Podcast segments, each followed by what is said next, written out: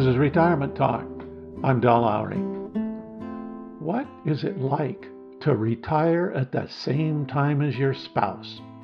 Is a question that I'm often asked. I have some experience.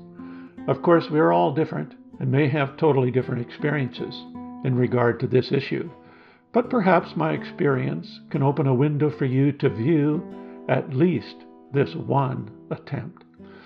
I remember deciding to retire and told my wife that I would always drop her a card from exotic destinations all over the world. She didn't see the humor.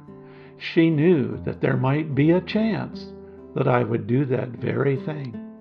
The day I retired, she retired. What has been our experience of adjusting to this new arrangement in our relationship? We've all heard horror stories about the idea of the man being underfoot, so to speak. When I asked my wife for a comment for this program, she never mentioned it. So I guess I wasn't underfoot.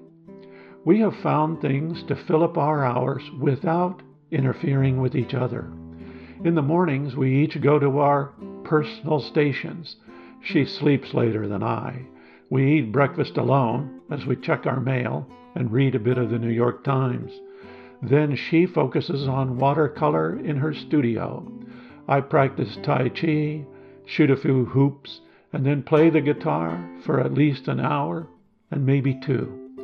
Except for the guitar, there's no other sound in our house until afternoon.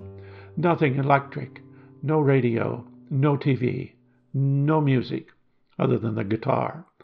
I always ask her if the music bothers her, but she always claims that she rarely hears it. I guess she's focused, and my music is just meaningless background music. Perhaps that's a reflection of how well or how poorly I play. At 11 o'clock, we join together to get our exercise. She and I see this as a real plus in retiring at the same time. It's easier to keep to a regimented exercise program if you have someone to do it with.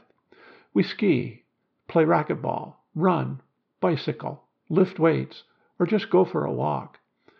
The type of exercise has varied over the years. We are at lunchtime without getting in each other's way. It has worked this way for 34 years and counting. In the afternoons, we again pursue our own particular interests, whatever that might be. Or we might join together on some project around the house or in the community. We might do a woodworking project, building a greenhouse, a table, a deck, or an addition to our house. She might go work in her flower garden or run errands. I might work at the computer or write.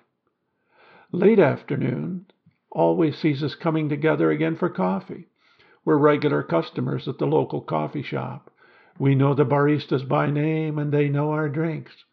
This is not as simple as it seems since we rotate between several different coffee shops two in Bellingham and three in Vancouver.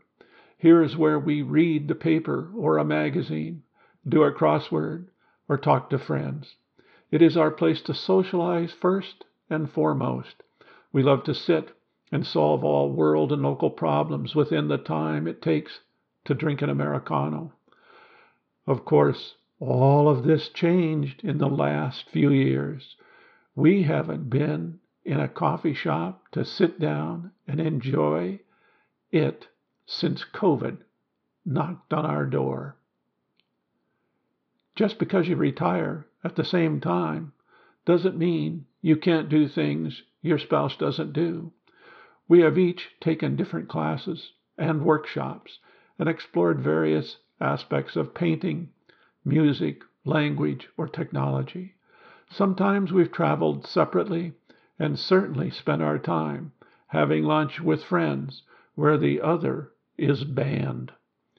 Retiring at the same time has fostered a time to work together on projects We've enjoyed working together on human rights issues, community efforts, political campaigns, and environmental problems.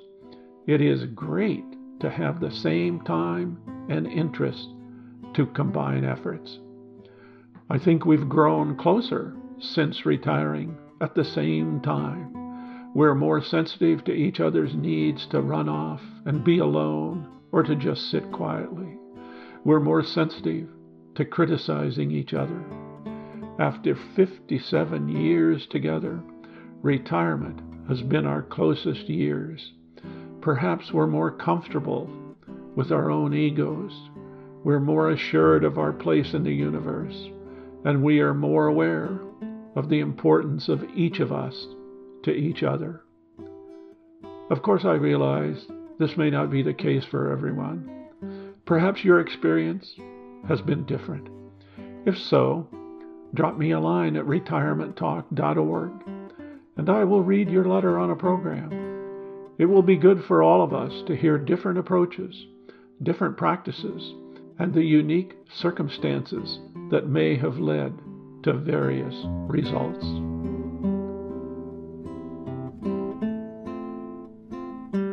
This is Retirement Talk. If you have questions, comments, or suggestions, contact Del at retirementtalk.org.